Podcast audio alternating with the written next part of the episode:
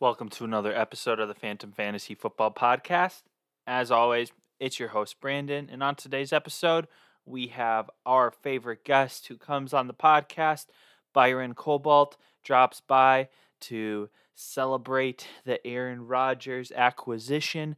The Jets and Packers trade finally got completed going into the draft last weekend and we just let Byron kind of give his thoughts and two cents on all of that, and then take a little break and go into the rookies that we like from a fantasy standpoint from the 2023 NFL draft. Uh, I didn't really uh, have too much uh, seriousness to to break down every little nitty gritty detail. I want to see more OTA stuff. I know a lot of people do have rookie drafts uh, coming in hot uh, probably this coming weekend. Maybe they already happened following the draft of this week. I wish you all good luck. I I kind of like having it a little later, uh, just to really see what'll happen with uh, with rookie minicamp, OTAs, etc. But I suppose if you're doing a true dynasty league, this is the time to to do it and uh, just get everything going and flowing. I, I like what League Tycoon does. Um, that's the Dynasty service that I have been using since getting into Dynasty a couple of years ago. So we don't have ours until July, but nonetheless, uh, we can start really kind of diving into what these rookies could look like from a fantasy potential standpoint. And Byron and I get into that a little bit in this episode. So, without further ado, we're going to hit this intro. I'll see you on the other side. Please check out phantomsportsindustry.com. This podcast wouldn't be possible without them. And we'll see you on the other side with Byron.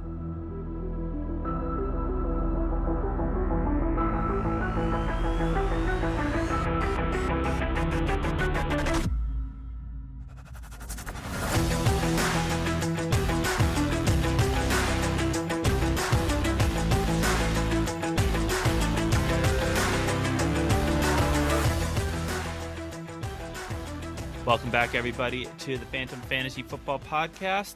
Joining me on the podcast today, we have our favorite guest, Byron Cobalt. Byron Cobalt, the new Aaron Rodgers biggest fan, uh, waving the banner for me. We we said I wanted to wait to have Byron on the podcast because I wanted to wait for the Aaron Rodgers trade to be done. Well, turns out it happens with draft week, so we're just gonna kind of you know, we're we're gonna sing Aaron Rodgers praises. We're going to sing Aaron Rodgers blues from my end, and uh, yeah. yeah. Byron, how does it feel to have Aaron Rodgers finally? Like finally, Joe Douglas uh, ponied up and paid the price. How are you feeling about the compensation, though? Uh, that that occurred. It was a very nuanced trade. Yeah, it uh, still feels a little bit surreal. I think um, all the images of Rodgers in his Jets gear, his workout gear, it's it's nice, but I don't think it's going to fully hit me until I see him out there with the uh, sure. the helmet and shoulder pads on in a game. But I am um, very uh, un- I'm unabashedly excited about this. I've been waiting for. Honestly, this is um, Rodgers is the most talented quarterback that has played for the Jets in my lifetime, besides potentially Brett Favre, or maybe you could make an argument um, that there was a brief moment where Vinny was at a high level, but I think Rodgers is still beyond that. We were never talking about like a Hall of Fame type, uh, like end of like the top quarterback of all time career with Vinny Testaverde or anything like that. So, yeah, no, I'm I'm excited. I think as far as the trade, I was ended up being a little bit surprised at what the Jets did give up because there's honestly I don't know if there was another option on the table for a team to trade the Packer for the Packers to trade Rodgers to. So the fact that we're most likely giving up, you know, by just pure probability, I don't want to jinx anything, by pure probability, Aaron Rodgers will probably play 65% of the snaps this year. So we're probably looking at a second and a first, and then a little bit of movement in the first. So that kind of washes with the lower picks. So I would like to get more, but then again, I think Rodgers potentially has more than two years left in him. We all talk about like potentially two years because based on where he is mentally. But you never really know. Like this 2023, players can play well into their 40s, especially if they're well protected. Rodgers has been that so far in his career, and hopefully the Jets have are able to keep their line healthy and thus can keep Rodgers healthy. That would be um, quite the cruel joke if he got injured quickly in his Jets tenure. But yeah, no, I'm excited. It's been a long time since the Jets again have had, had both a good team and a good quarterback to go with it. The um, last few Pennington years, in addition to the Mark Sanchez years, they were good, but quarterback play wasn't necessarily the strength of the team. Definitely not with the Sanchez years. I think so. After kind of like thinking about how the trade went down, um, I think that it wasn't Aaron Rodgers that was tired of the Packers as much as it was the Packers front office that was tired of Rodgers. Yeah. Um, you know, I, I do think that it, it's so much about people, and I think that that's what really kind of pushed it over the edge. In conjunction, and I think that the Jordan Love time clock just incentivized them even more to act now on it, and it's just kind of weird because we saw the writing on the wall, and it was all just hearsay up until we up until it actually happened. So I as a Packer fan, I don't know if I'm relieved or or if I'm I'm happy. I'm happy for yeah. you ultimately, you know, but it's just so weird how our two franchises are forever entangled in our lifetimes because of not one but now two historically great quarterbacks have decided to make the sojourn to the Big Apple to play for the Jets. It, it's just it who his I don't know. It tale is told as tale is old as time, song is old as rhyme. That's the only thing I could think of. Packers and yeah. the Jets. It's like I guess we can start, you know, talking about the Jordan Love opportunity and about yeah. I, what it, would like that 20, be like 15 years now 2038 right? or so yeah if um yeah, yeah, yeah well i guess we'll start um, fielding that offer? Yeah. Well, I don't know what it is. Like, right, they're the only two teams in the NFL whose primary color is green.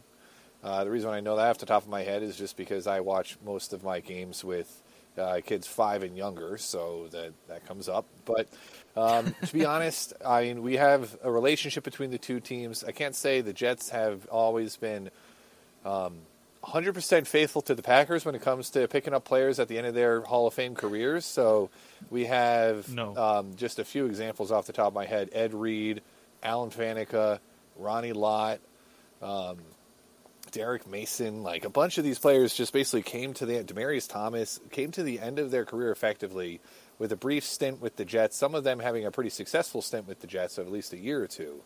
Um, but like whenever we talk about like the most the best players in Jets history, there's always a stipulation amongst Jets fans to say best players wild Jets in Jets history, as opposed to best players that happen to put the jersey on. Um, so like yeah, like there's a difference between uh, Darrelle Revis and then the fact that we got Ty Law for a season, for example. Like so, there's that is yep. I don't know why that's a Jets thing. I know the Jets are famous for having bad drafts. Um, although how much of that was organic and how much of that was kind of forced with that kind of amazing but embarrassing video video that ESPN just happened to have together when we drafted Mike Nugent as a, in the second round in 2005. Like that's um, that video of the Jets, you know, the worst picks highlights. That and yeah, you know, that's in the top three like most embarrassing moments in Jets history by itself, up there probably with the butt fumble and with um, uh, the Joe Namath, Susie Kolber interview. But yeah, no, it just seems like yeah, we can kind of get ready for it. I don't. Jordan Love, I don't know, has the same promise necessarily that Aaron Rodgers does, but then again, I guess at the time it's it's easy to forget that Rodgers really hadn't done anything when he stepped in. But he was good. If I recall right, he was good almost immediately as a full time starter when he stepped in 2008, right? Yeah. So there was growing pains his first year as a full time starter, but that's to be expected, honestly. Like I'm anticipating growing pains with Jordan Love here but simultaneously, I'm looking at what the Bears and the Lions did, and it's still like it's not like they were drafting with purpose this past weekend. I mean, I, w- I like some of the draft picks, but I wasn't like, oh wow, the, these teams got so much better from all these guys they brought in. Now, obviously, the Bears brought in some pretty good, uh, pretty good free agents and trades. That you know, T.J. Edwards from the Eagles, D.J. Moore uh, from Carolina with that trade. So, that, so Poles was pretty savvy, but I'm not sitting here like uber intimidated by either of them. I think the thing they'll have over the Packers this year is that they just have quarterbacks that have played more NFL football, which when the going gets tough could really benefit them. But the Packers on the defensive side of the ball, it's it's gonna depend on everybody's gonna have to raise their level at, on the Packers now, and that's that's where that's where I sit with it. We're gonna need the special teams to do more. I know Bisaccia is up to the task because I think they finally gave him the reins uh, after they cut uh, Amari Rodgers last year. And they're like, forget us, like Bisaccia, you do your thing, and then Keisean Nixon goes off and becomes all pro returner. Um, the defense finally started shaping out into form, dis- despite uh, some of the fan base's disdain for Barry's system. But it seemed as though Darnell Savage recognized he needed to play better, and I do wonder what it's going to look like with De- with Devonte Wyatt and uh, um, oh shoot, the other linebacker they got from Georgia. What what that'll what that'll look like and. Uh, yeah, I, I sometimes forget the defensive guys side of the ball because I don't pay as much attention because fantasy, but um, that that's okay. Uh, do you think Joe Douglas had to cave a little bit to Woody Johnson, just trying to get him to get it done and stop uh, trying to negotiate? Because I do yeah. wonder sometimes if having an owner helps uh, progress these things. Yeah, and it's not clear to me how much Woody Johnson actually makes nudges for football decisions. I know there was a the narrative around like for example the Tim Tebow trade was that was basically Woody Johnson coming down from his office and telling I think it was still Mike Tannenbaum at the time, yeah, you have to make this trade. That's it. Um, we need to in the interest of the team, but he Yikes. might have, but we don't have proof of that. It's just what everyone assumes because Mike Tannenbaum seemed sane before that. But um, and also he uh, Woody has since his stint as ambassador to the UK, um, where his brother briefly was the acting, um, I guess CEO of the Jets for a bit. Seems to have taken a bit of a step back, but it's possible he made a note here, so or he made a push here because it seemed to time up that the trade came not that long after the rumor got out that the Titans were re-entering the discussion. Now that was I know we know the teams will do this where they will leak rumors that are benevolent to themselves, and we don't know if that rumor was yep. legit or if that's the Packers working the phones. The one guy tells a guy who then tells Ian Rapoport that um, they're hearing the Titans have uh, come back to the table or something like that because it seemed like Joe Douglas was very confident he was going to make the trade. It was probably down to, as I understand it, the fifth, the, th- the swap of the 13th pick and the 15th pick, and it was going to depend on it might have been a draft night trade where, depending on how the players fell, they decided what that looks like, and if they didn't swap picks, they swapped something else.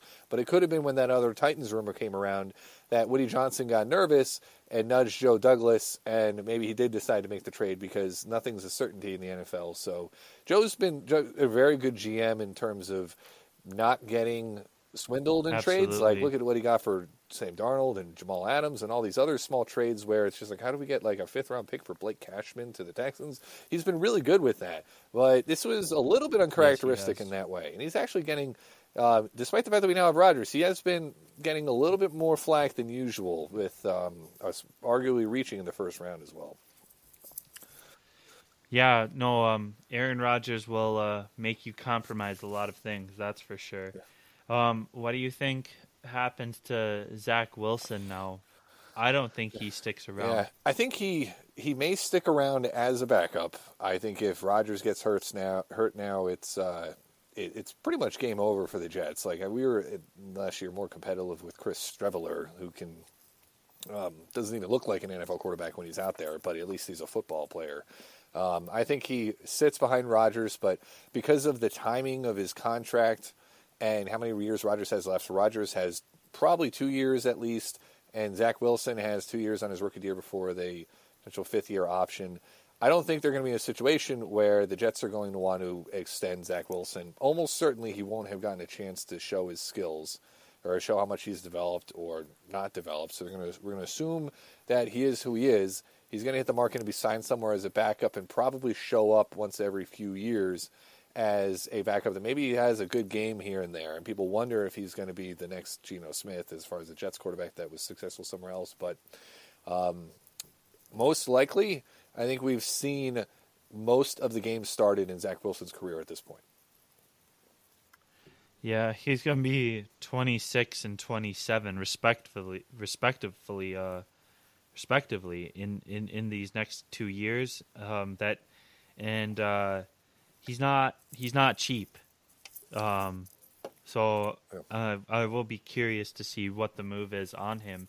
Um, you know, you think about some of the salary tricks they were doing with backups in New York, in landing Mike White and and uh, having Joe Flacco in in his uh, yeah. in his sunset years. It's uh, that, that's a lot of money in the quarterback room now, and one guy is not really. Yeah.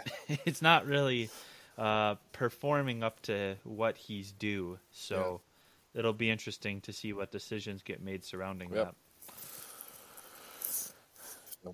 How does this impact the Jets from a fantasy standpoint? Well, do you think? I love my I love my Breece Hall stock. That's for yeah. Sure. It this this it seems like the sky's the limit. So because again the Jets haven't had a really above average offense since Brett Favre was the quarterback of the Jets. I think that's fair to say. I mean, maybe the the Fitzpatrick year we were above average, I guess, but that was still a year. This team was still built around defense there.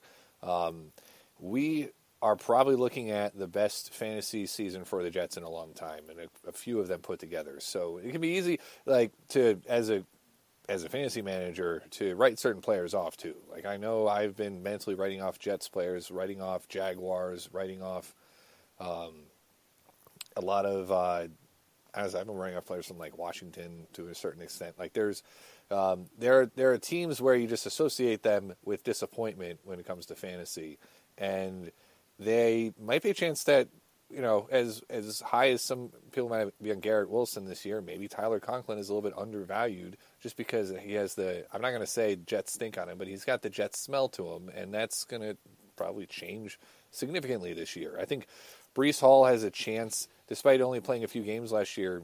He may be drafted in the top half of first rounds this year. We apparently the Jets were interested in Jahmyr Gibbs and ended up um, drafting or like if he had fallen to the Jets, they would have taken him just because they liked the different weapon, liked having him as a weapon. But Breece Hall is really not going to get a lot of competition for uh, for volume. You would think from Michael Carter, it's probably not going to be an Aaron Jones and AJ Dillon situation. Michael Carter hasn't really shown that much, so. Um, yeah, I'm, I'm sure that that uh, that the kid out of Pittsburgh wasn't their first choice. Oh yeah, for uh, you mean as far as like running backs or? Um, yeah. Yeah.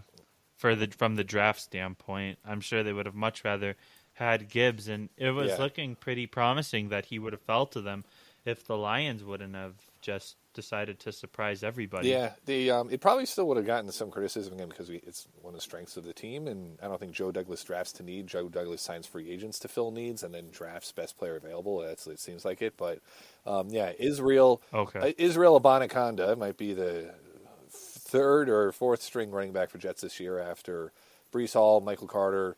I guess Bam Knight probably is going to get uh, worked in, even though he's less of he's more of a pure handcuff, I would think, to Breece Hall than he is like a complimentary type player like Carter might be. But um, I think Breece Hall's stock is up. I think Allen Lazard is going to be a serviceable player this year. I don't think Corey Davis is going to be on. I like Allen Lazard's fantasy stock yeah. this year. I don't think uh, Corey Davis is going to be on the roster for the Jets. I think he's going to be a necessary cap casualty to fit everyone, including Quinnen Williams, who still hasn't signed. Um, I think uh, Mecole Hardman might be the new version of Marquez Valdes-Scantling in a way, where maybe Davante's equivalent is Garrett Wilson, and sure. Hardman is more of the guy who has one or two games during the year that are he just goes off. Um, does actually have a bit of a you know have a legit deep threat, but um, yeah, we could get some uh, some competitive tight ends for the Jets, but overall, I mean, I think Rodgers himself is probably a big question. I don't, I would think his stats are going to improve versus what we saw in the Packers through. Uh, maybe he's not going to be a, a, top fantasy player necessarily. I don't think he's going to.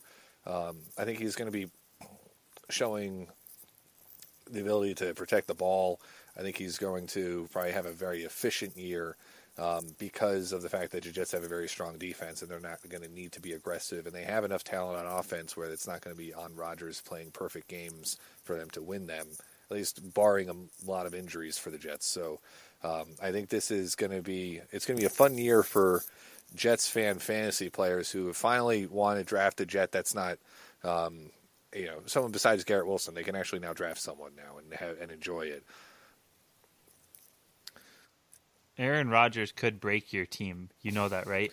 Well, it's what would he brought like? he he brought he brought his he brought his uh yeah. he brought his wide receiver whisperer Allen Lazard to to teach everybody the the key signals and yeah. um, what to watch for. So and he wants to probably bring in Cobb and, and Marcedes Lewis if he can. Yeah. So I'm just you know I, I'm I'm excited for you, but I I just hope that Jets fans don't get too dejected if all of a sudden they're like, "What's going on here right now? Why is the offense being so weird?"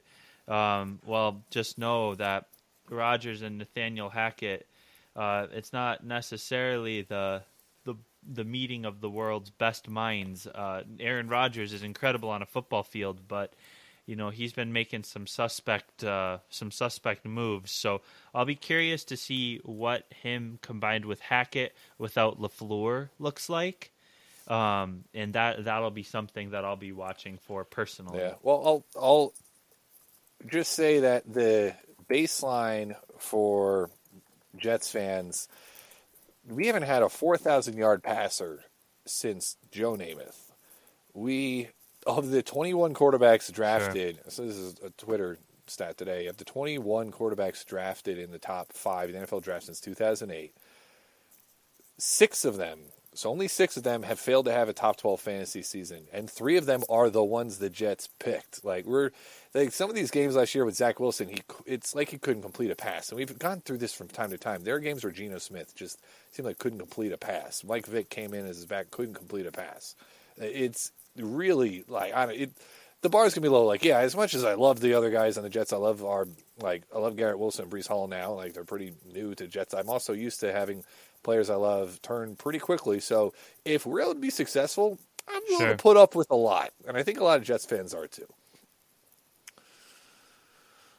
Fair enough. I just love seeing uh, Aaron get. I also um, hope that he, introduced I, to the actually, city. I was just going to say, I hope he doubles down in his podcast too, just because it needs some entertainment, needs some type of excitement. I'll take anything, even the um, Rex Ryan level of controversy off the field. I just want to like get some get some yards on offense. Finally. Yeah, no, for sure. It it'll be interesting to see what happens um, from a schematic standpoint and just like what what kind of plays are going. I like the opportunity for Garrett Wilson for sure. Yeah. Um, that that'll be exciting to watch from his standpoint. Um, so yeah, with that being said, we'll take a quick break to talk about the draft.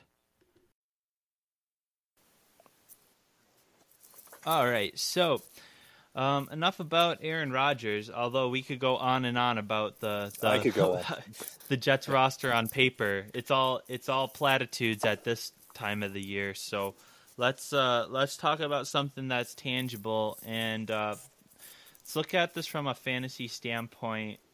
In particular, what rookies do you think ended up in the best situation from a fantasy football standpoint? Um, without any rookie minicamp, OTAs, preseason footage to kind of sink our teeth into yet. I'm um, just curious what your what you're uh, what you're evaluating. Uh, how much of the draft did you even get to watch? Were you were you watching it, or were you just kind of checking updates? Yeah, I was watching. Um, the I watched the majority of the first three rounds. Got a little. Um, it's a little bit tough to follow around the entirety of day three, especially with. Um, it is. You know, dad life and things like that that I have to schedule with now. But uh, yep, um, me too. As far as um, uh, I have to say, it was a strange draft in terms of fantasy because there wasn't that home run landing spot for any one player. Like Bijan Robinson, I guess a lot of people expected to go to the Falcons, but he's got Tyler Allgeier, and um, it's not exactly, you know, Desmond Ridder, the quarterback. It's not a guarantee that he's going to be a uh, have like a rookie year that makes us remind us of Jonathan Taylor, even if he has similar talent. Like he's um, he's I think the maybe the top dynasty asset right now because he didn't go on to an absurd situation. And Bijan Robinson is just an excellent running back project or prospect. Maybe, yeah. um, you know, on the level of maybe not quite on the level of Saquon Barkley as a prospect, but on the level of like Todd Gurley, Zeke Elliott. Um, so Bijan is like he'll be good, but we kind of knew he was going to be good. The and then, but if you go down like for like Jackson Smith-Njigba, he goes to a spot where he's not exactly going to be the number one target right from the get go. Jahmyr Gibbs, I mean, they traded DeAndre Swift, so that'll um, open things up a little bit for Jahmyr Gibbs, but they still signed the line signed David Montgomery, so you're not um, saying that Gibbs is going to be um, he's at least it's more likely he's going to be like the second most uh, uh, the second most volume on the team this year. Uh, I actually do like Jordan Addison on the Vikings, though, because we had talked a little bit last year about. I do too. It scares KJ me. Osborn yeah. being like, "Oh, is he going to be the two now?" And now Thielen's actually gone, and um, Jordan Addison is significantly more talented than KJ Osborn, and they, um, yeah, we have Hockenson there, but Kirk Cousins can also keep up multiple fantasy assets, uh, and they're, um, yeah, I don't know if. Uh, I think there's some uncertainty about how much they're going to run the ball. Yeah, yeah. until until Kirk gives me a reason, until Kirk gives me a reason not to believe he can't, you know, maintain multiple fantasy assets. I'm I I I really like the Addison addition Plus, um, It offense. wasn't until like very late in the draft process. I feel like I mean sometimes just the uh, the public draft analysis has to catch up to the real uh, scouts, but it wasn't a, a deal that Jackson yeah. Smith-Njigba was the head and shoulders top right, wide receiver prospect until the end. Jordan Addison had a um, had his hat in the ring for that for a while, and so did Quentin Johnston.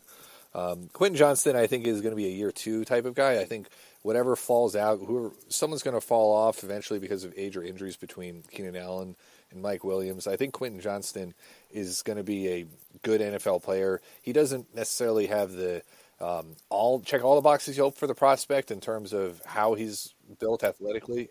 Big, he's big, fast. He, he, fits the DK Metcalf mold pretty well. He fits. Um, but there have also been players yeah. that are kind of similar to that. There's a reason why Metcalf had felt around too, is because other players that are kind of like that um, aren't always successful. I mean, like I guess Kevin White kind of got hurt, uh, and Trent, Laquon Treadwell wasn't quite as fast as him, but um, you wonder about a player that's big and fast. He's he, Quentin Johnston's a, a, good football player, though. If you watch him play, and what how much I've seen him, he's mm-hmm. someone mm-hmm. that he's.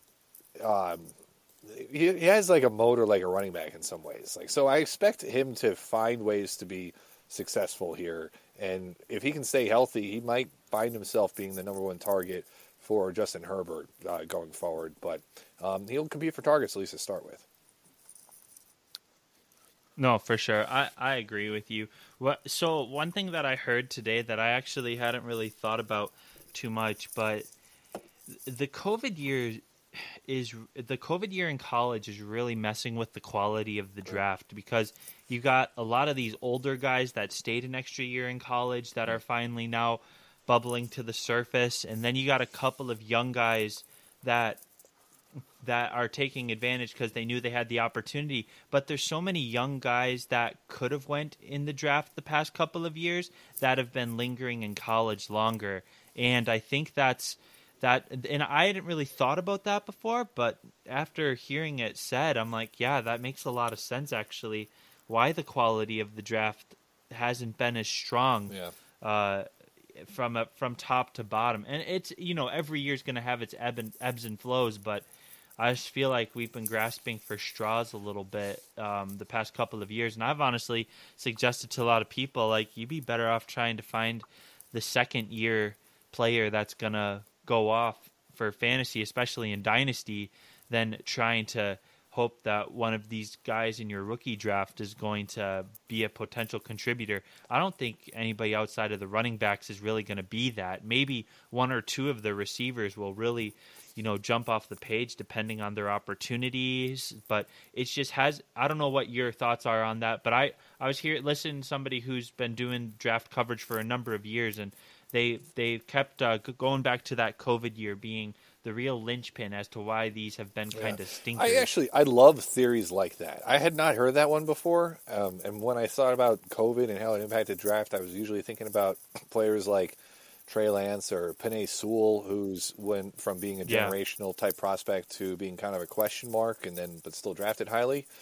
I that's really interesting to think through because what the the connotations for that could be a number of things. It could be that a lot of players are going to step up in year two because their experience finally catches up to their talent or something like that.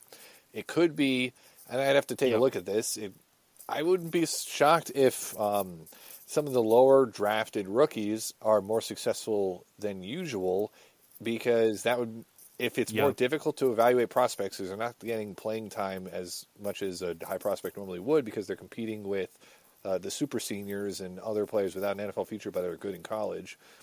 I don't mean NFL teams are having a tougher time evaluating prospects, which means that the draft talent drop off is a little bit flatter. And we should expect some, maybe a little bit more success from someone like, um, uh, maybe like a Roschon Johnson or someone like that that we normally wouldn't think of and just raise them up a little bit because like it's interesting. I'll default to I think my favorite analysis on this might be from JJ Zachariason where he talks about how a lot of the most opportunity for like the home runs in drafting for fantasy comes from rookies. I think there's it could be that some of that opportunity right is being pushed delayed or uh, paid forward a year or being like held for a year. Um, and they're going to break out later. It could be that the their careers have just been messed up to a point of where a lot of these rookies just aren't going to reach their potential or they're not going to get the opportunity in time. They're just set behind and they'll never quite catch up. But it's also possible too that yeah, maybe there is a higher rate of diamond in the rough right now, um, of diamonds in the rough, and we need to keep an eye on those late round rookies for someone that could just surprise everybody. I, I could see that too. Yeah, kind of like the Christian Watson effect yeah. last year. Like he he flipped some people's seasons around exponentially. It was crazy. Um, and and like I I don't know who that guy necessarily is. Um, I also think the transfer portal has a lot to do with this yeah. as well. Um, just because guys can prolong their college stint in conjunction with the COVID year, and they parlay those two options a lot.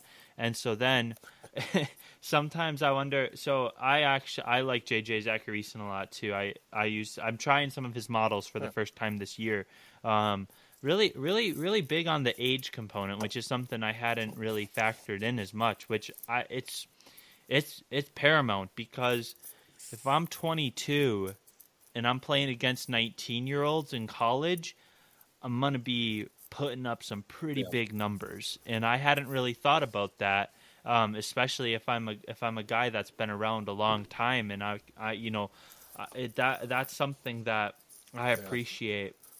JJ Zachariason's model factoring in more so than other fantasy yeah, analysts. I think, um, and it's interesting. Age is an interesting variable because what it represents, you could break down age into its component parts. You could say what comes with age: experience, athleticism to an extent, wear and tear comes with age.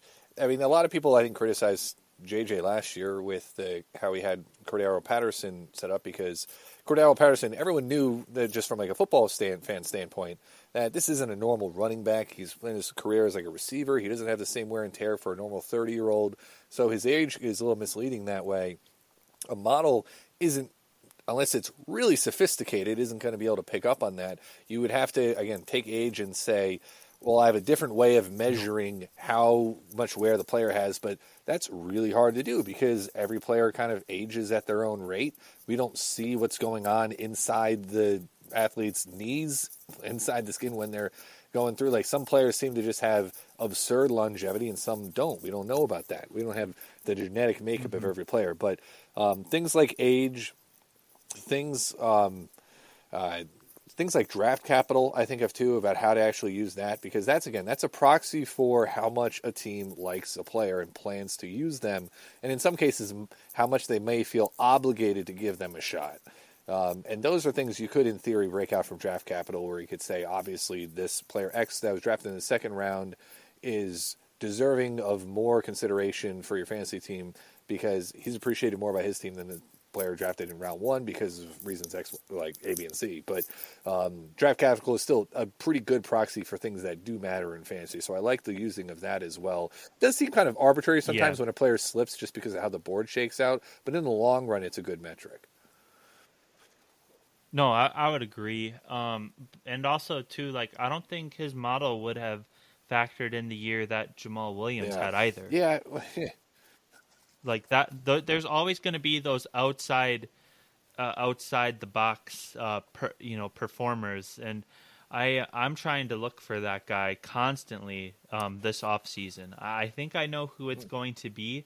I'm not 100% certain yet. I need to see what all happens in Denver to believe it, but I do think that there's a there's a running back out there that might be poised for that. Um, it all depends on uh, on uh, what happens with a certain uh, injured running Ooh, back, okay. um, aka yeah. Javonte Williams. So, uh, yeah. So I just I gave I gave it away. I, I it could be Samaje Perine depending on the situation in Denver, um, because it's his first time getting a crack at it, and if he could be the three down guy, I think he could be poised for that Jamaal Williams slash Cordarrelle Patterson slash James White kind of year, depending on what happens in Denver. But uh, I'm I'm not I'm not sure. I need to see what Sean Payton and Joe Lombardi have in store for him to yeah. to believe it. So that'll that's what it'll come down to ultimately. And it could be Jamaal again in in uh, in New Orleans. But uh, again, let's let's go back to these rookies here. Um, so we talked about a few guys. Um, I guess, uh, yeah, you, you mentioned Addison to the Vikings. I also really like the DeWayne McBride pick. Yeah. It's going to stink for me to have to watch those guys in purple um, play against the Packers. That's going to be a little frustrating.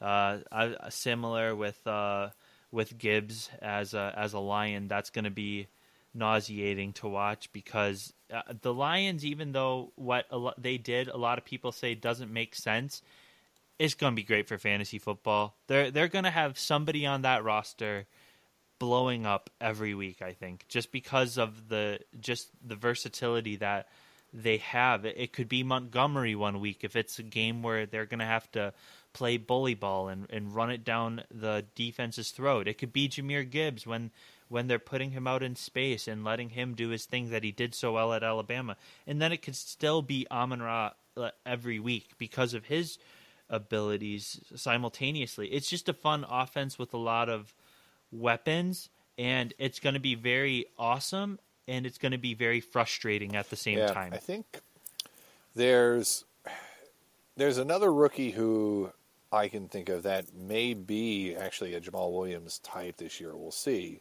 And I think Tank Bigsby might end up being that player, depending on how he get used in Jacksonville. I like him like there's. Etienne is, is a little bit injury prone. It could be. It, it, I think it's going to be one of two things. Either it's going to be um, Etienne is going to be a uh, like top asset first round pick type, like the guy that carries your team. You're thrilled you picked him, or someone else is going to be sharing the load with them, and not a lot of no one's. He's Tank's not getting a lot of love right now, but he may be the tank in that offense that, pl- punches the ball into the end zone more times than uh, than his than Travis does. So I think there's a chance of that there. It is tough to find. Um, it's interesting they also mentioned like how to use a model to find players like Jamaal Williams though, or how do you find them? Because I honestly think we're reaching a point in fantasy where there are so many different statistical models that it's almost like I guess when you're looking at stocks, for example, like there's you're not making your own model for stocks. You're kind of picking and choosing where stocks are missing or where the models are missing something. Like where do I see something with my eyes and ears well, the smart people, the, the the people that are making more money than you and I, Byron, they, ha- Fair they enough. have Okay, systems. yes, yeah. So and we don't hear about them, and I don't know if those. Fair enough.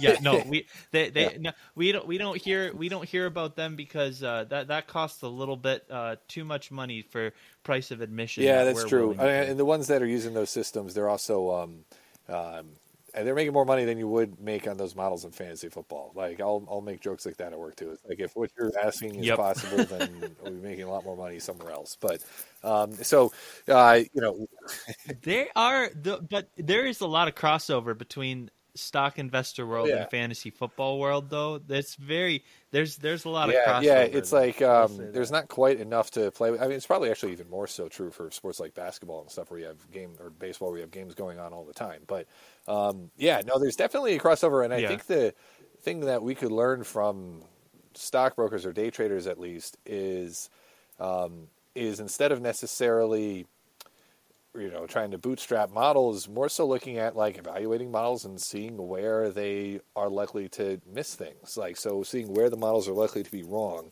anything we see like for example if you're watching a football game and you see someone uh, you watch a play, you'll see things that a model won't recreate if you asked it to. Based on what you inputted as the result of the play, you're going to say the number of yards, maybe where on the field it was, maybe you know how much separation the player had, or how many, you know, the air yards of the football, how much it traveled in the air. You don't know every aspect of it though, so there's always something you can kind of pick up on.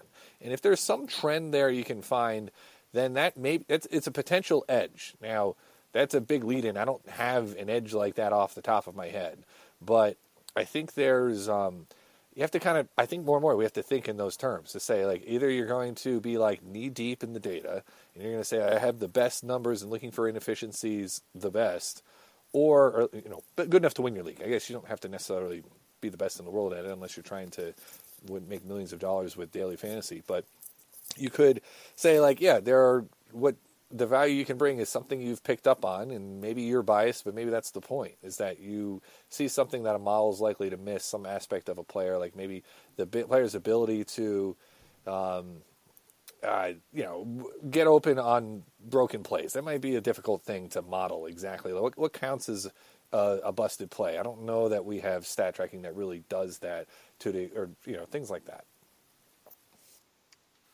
Yeah, so for me, I I don't know, like we all have that thing in fantasy football that we're not I don't know if I'm good at it, but I've just had a good intuition about it and for some reason I've always been able to figure out who's going to be at least a halfway decent performing tight end if I'm not getting the top Yeah. tier guy. And I'm not saying that I'm the tight end whisperer by any stretch, but I just I, I have a thought and I'm not afraid to put that element of risk in my lineup and I, I've I've hit more than I've missed, and I'm not saying there's a metric that I'm using, but it's just so, sort of that that gut feeling, or just kind of looking at the snap percentages that the tight end is being out there for. Um, that could potentially lead to success depending on the matchups of the week, and identifying what defenses are terrible at matching up with tight ends in general is a is a huge way to also kind of utilize that. I, and I, I'm I realize I'm giving away that secret right now, but I, I you know it's I know that a lot of people won't think of it, and I see so many people just put anybody that has TE next to their names without any arbitrary reason, um, and it just it it kind of drives me Yeah. insane. So. I have no problem talking about it on the podcast because I know none of my Yeah. league mates will listen to this. Uh, at least, uh, at least so I think yet. So knock on wood there. But um, even if they did listen to this, I'm pretty confident that I'd I'd, I'd feel comfortable with with them uh, with them knowing what I do because they're not going to know what I'm doing 100% of the time. Um, yeah. So biggest winners uh, in the draft this year. Um, Yeah. I I think that some teams. So, well, okay, biggest biggest winner from the draft out of the draft picks. Let's do um, biggest winner out of the draft picks. I think biggest winner out of the draft picks was Anthony Richardson, ending up with Shane Steichen. Um, I think that that was a huge opportunity for him uh, because if Shane, because this means that he has to get playing time now. And um, no, I I'd love to see Minshew mania, but if you're go if you're Shane Steichen, you need to get Anthony Richardson out there now and experienced, and just just feel out if you have a fraction or a share of what you had with Jalen Hurts because he is bigger, faster, stronger than Hurts. I don't think he has the same between the ears that he does, but I think that there's a lot to like from a fantasy standpoint. And it's just it it's it's different than what the Colts have done. It's not it's not a very uh, it's not a very Colts pick. Uh, as you saw, Irsay you know, just kind of arbitrarily tweet out, "Hey, how about we draft Will Levis today for round two? And you could see pitchforks come out in Indy, like when Irsay was just like everything in Irsay's body wanted to draft Levis, but he must have had Ballard and Steichen must have had to like, no, sir, like we respect your opinion, but we need to do something different. This hasn't worked before, and we're not going to do it again. This is Carson Wentz 2.0, and uh, and and so I'm happy that Anthony Richardson got picked, and I'm excited to see what his potential is. I, I think it's huge fantasy upside. Yeah, I think that's a really good point. I mean, I think there is some risk if Anthony Richardson, you know, there's a big debate about how polished he is really and how much development time he would need, but you don't really get that time in the NFL anymore. So if you want your shot, you want it right away. He will play.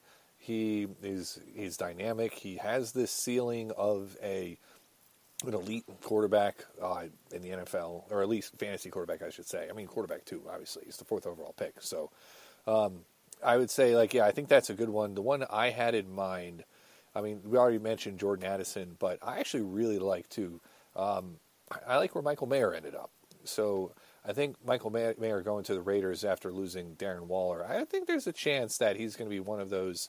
You know, it is a little more boring, but I think there's a chance that this is going to be one of our long-term tight ends, like um, like a Freiermuth 2.0, where the guy is he's a solid draftable tight end. Sure. And he'll someone will get him in fantasy. You don't have to worry about tight end for 10 years. Um, and yeah, maybe again like a little bit more athletic version of like Heath Miller or Kyle Rudolph or someone like that. So um, I think that'll be a, I think that'll be a good spot. Maybe if I had to pick a more exciting one though, I'll um, actually say of this number of places where Kendre Miller could have learned, landed with having upside. Things could happen with Alvin Kamara and Jamaal Williams is kind of has his role.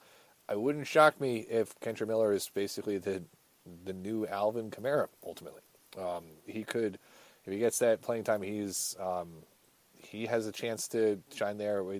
It's it's not the Sean Payton offense anymore, but it's a it's an environment now with Derek Carr there too, where you know Derek Carr was able to help support uh, Josh Jacobs last year, having a huge fantasy season. So whoever's the starter for the Saints is going to be um, pretty successful, and there's upside there at least. I'll say. I like the mayor pick. I think he was the one guy you could say he could get drafted. He could have gotten drafted on any team, and he would have had a role like yeah. day one. I, I think he would have fit in anywhere. Um, just watching him, um, his his frame does concern me a little bit. He does kind of lumber out there, but he's just been probably one of the best dual threat tight ends in college football, and Notre Dame seems to be the tight end factory yeah. these days. So consensus says, yeah, he he's gonna he's gonna be successful, and um, they're gonna need uh, well, Jimmy G is used to hitting tight ends, so if he can get anywhere near what he had with Kittle yeah. with him, that could definitely bode yeah. well for for Mayer. Um, yeah, the Kendre Miller pick is interesting. Um, I don't know what to do about the Saints offense yet.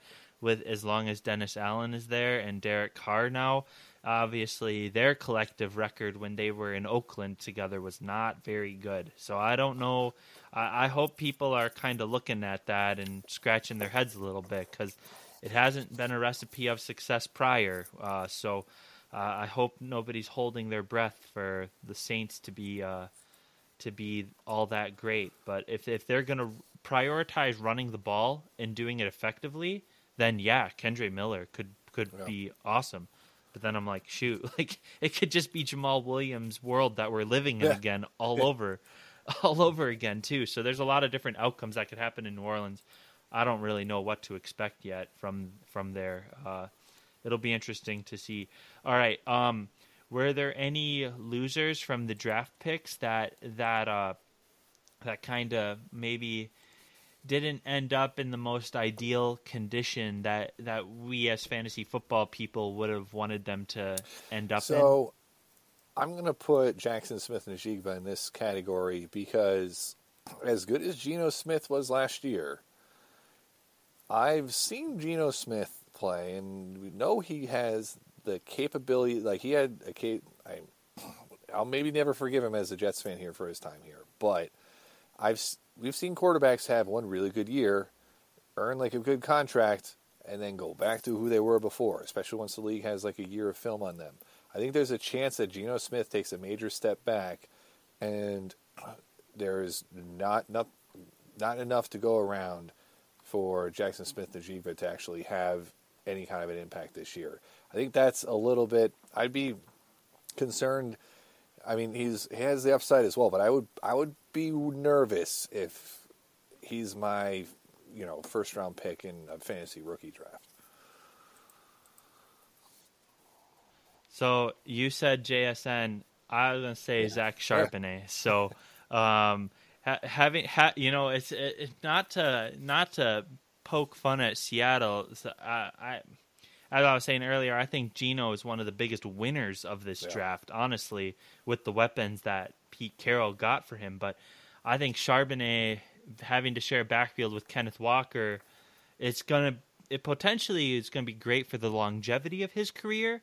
But if you were expecting a fantasy stalwart, that that's not gonna be Zach Charbonnet, unfortunately, uh, unless Kenneth Walker has an injury or something like that. So it, it, it could be it could be you know I could be wrong here, but I, I'm pretty sure that it, they're going to be giving Kenneth Walker the nod, kicking things off. But maybe Charbonnet has opportunity to take over some of that share as Kenneth Walker has proven to be injury prone a little bit. So anything can happen. Uh, you know that Pete Carroll wants to have multiple guys back there.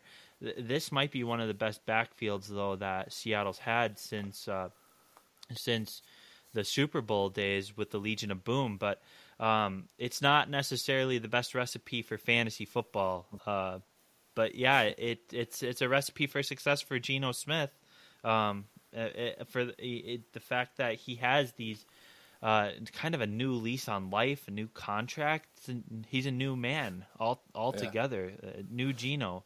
Uh, I know your your opinions of him are are fairly uh, they're fair you, because of who he is, but he has no excuse not to perform from a fantasy standpoint next Yeah. season. In my opinion. yeah, opinion, and I don't say it's a guarantee that he falls back to earth. I just think it's within the realm of possibility. And also, one uh, side effect of Charbonnet is that um, if you're in a lot of leagues, especially leagues with a lot of old guys in them, someone's going to draft him and say Zach Charbonnet, and it's going to be funny. So it, you're- it, it, that's uh, that's one nice add. It's, he's bringing something extra to the fantasy season this year. So.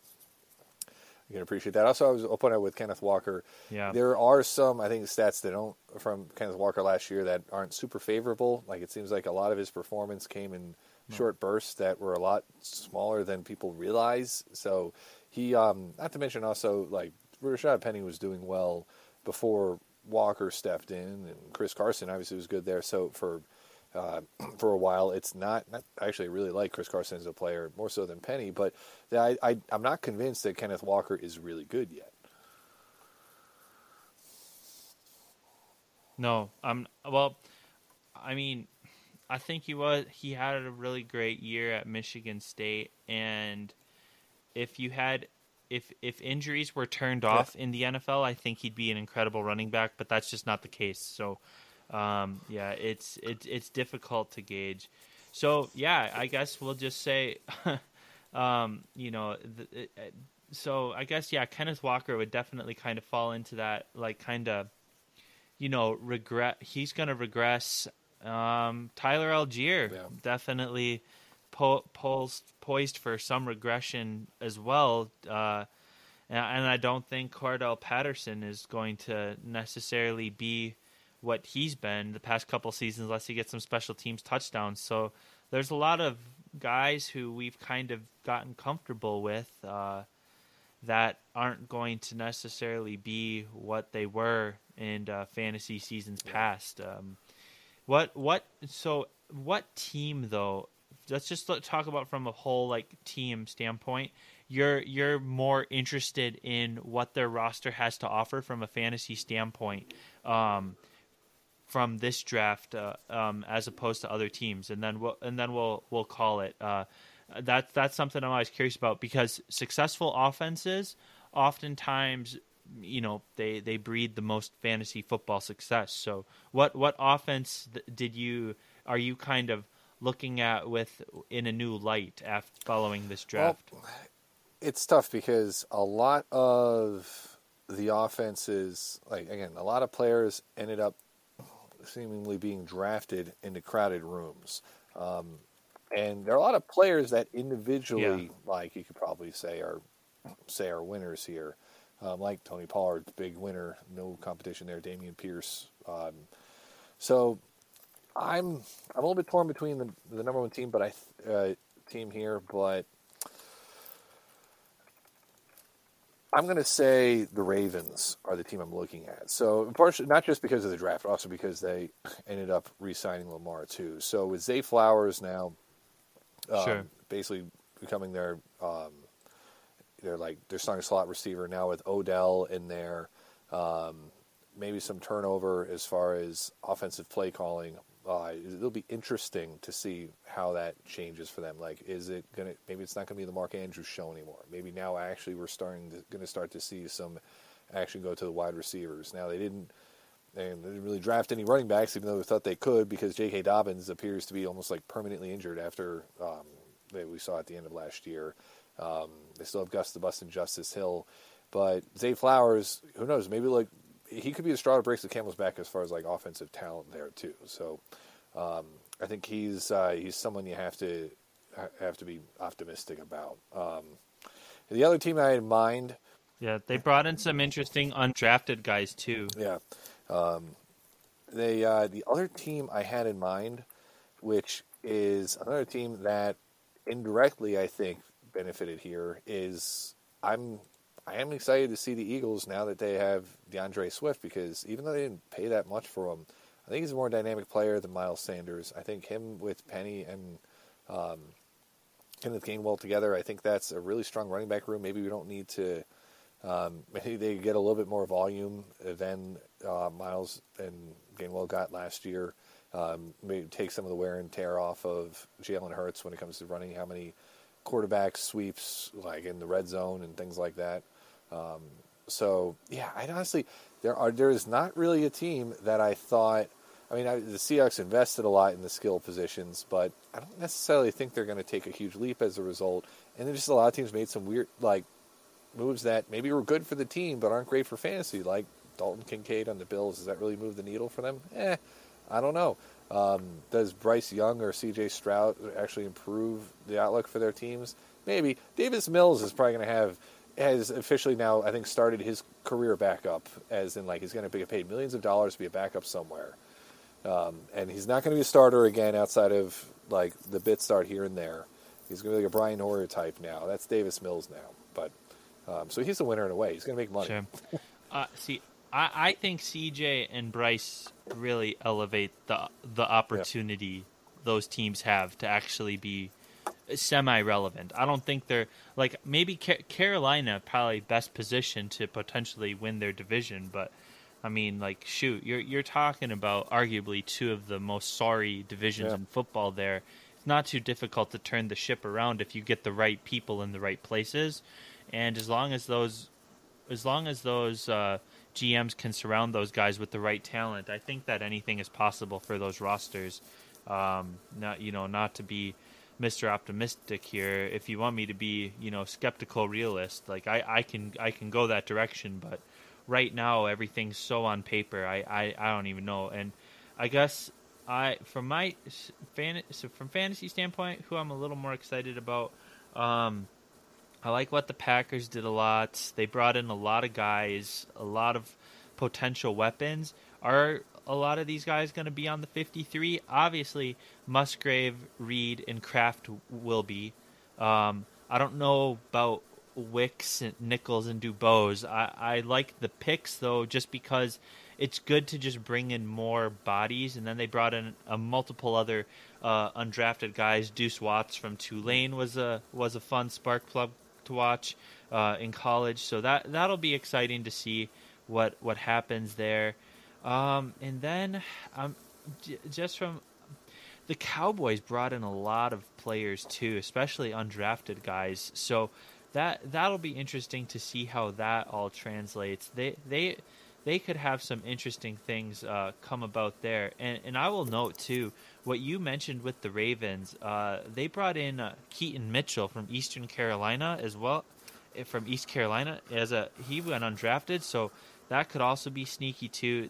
Eh, there's a lot of I'm looking at the rosters that brought in a lot of potential offensive weapons because somebody's going to stick there. Um, I I feel I, I, I was kind of hoping Jonathan Mingo would go somewhere different as well.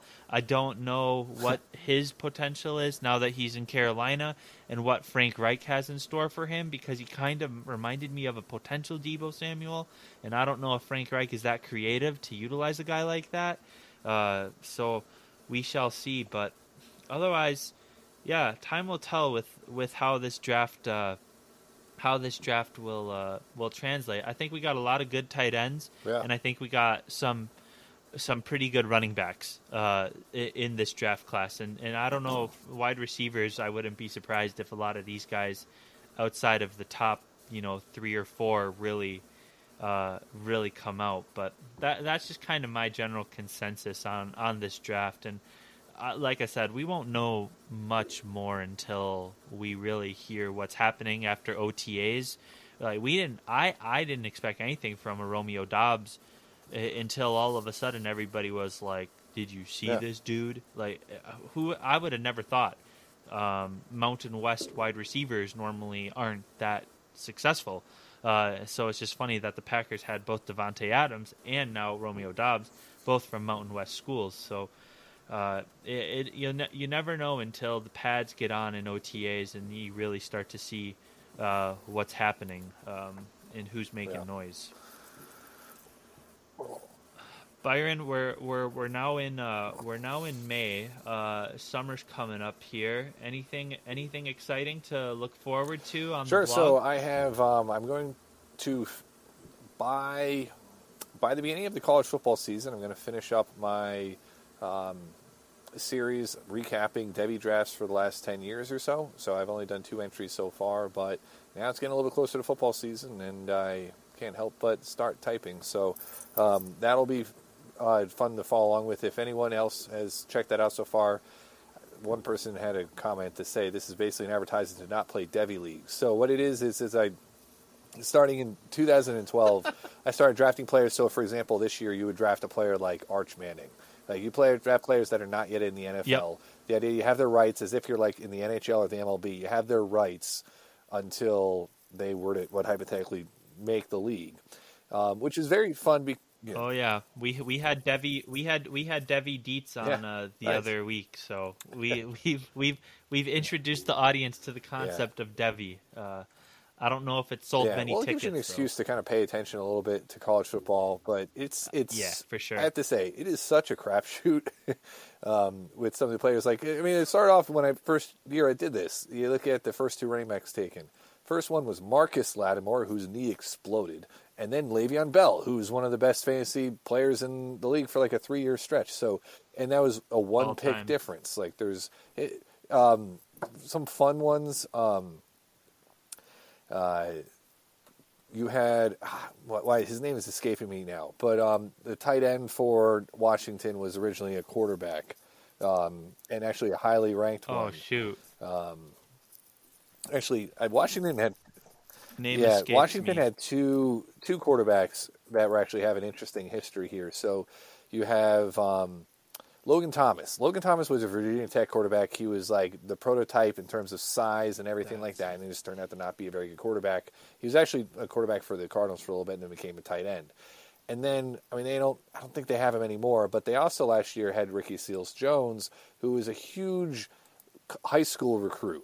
And if you wanted to go that deep with uh, Devy League, you probably could for most leagues. And he was um, he ended up not becoming he was I think went undrafted by the time he was eligible for the NFL, but he stuck around and he just put on weight and became a tight end. So some interesting like it's an excuse to follow players, and some of them just do nothing, and some of them actually end up having a nice story, and that's kind of one of the fun things about fantasy is telling stories like this. So I'm enjoying this uh, this series. So um, feel free to hop on Byron-Cobalt.com and follow along or just uh, check out my Twitter or Reddit, and you'll you'll see what's coming up.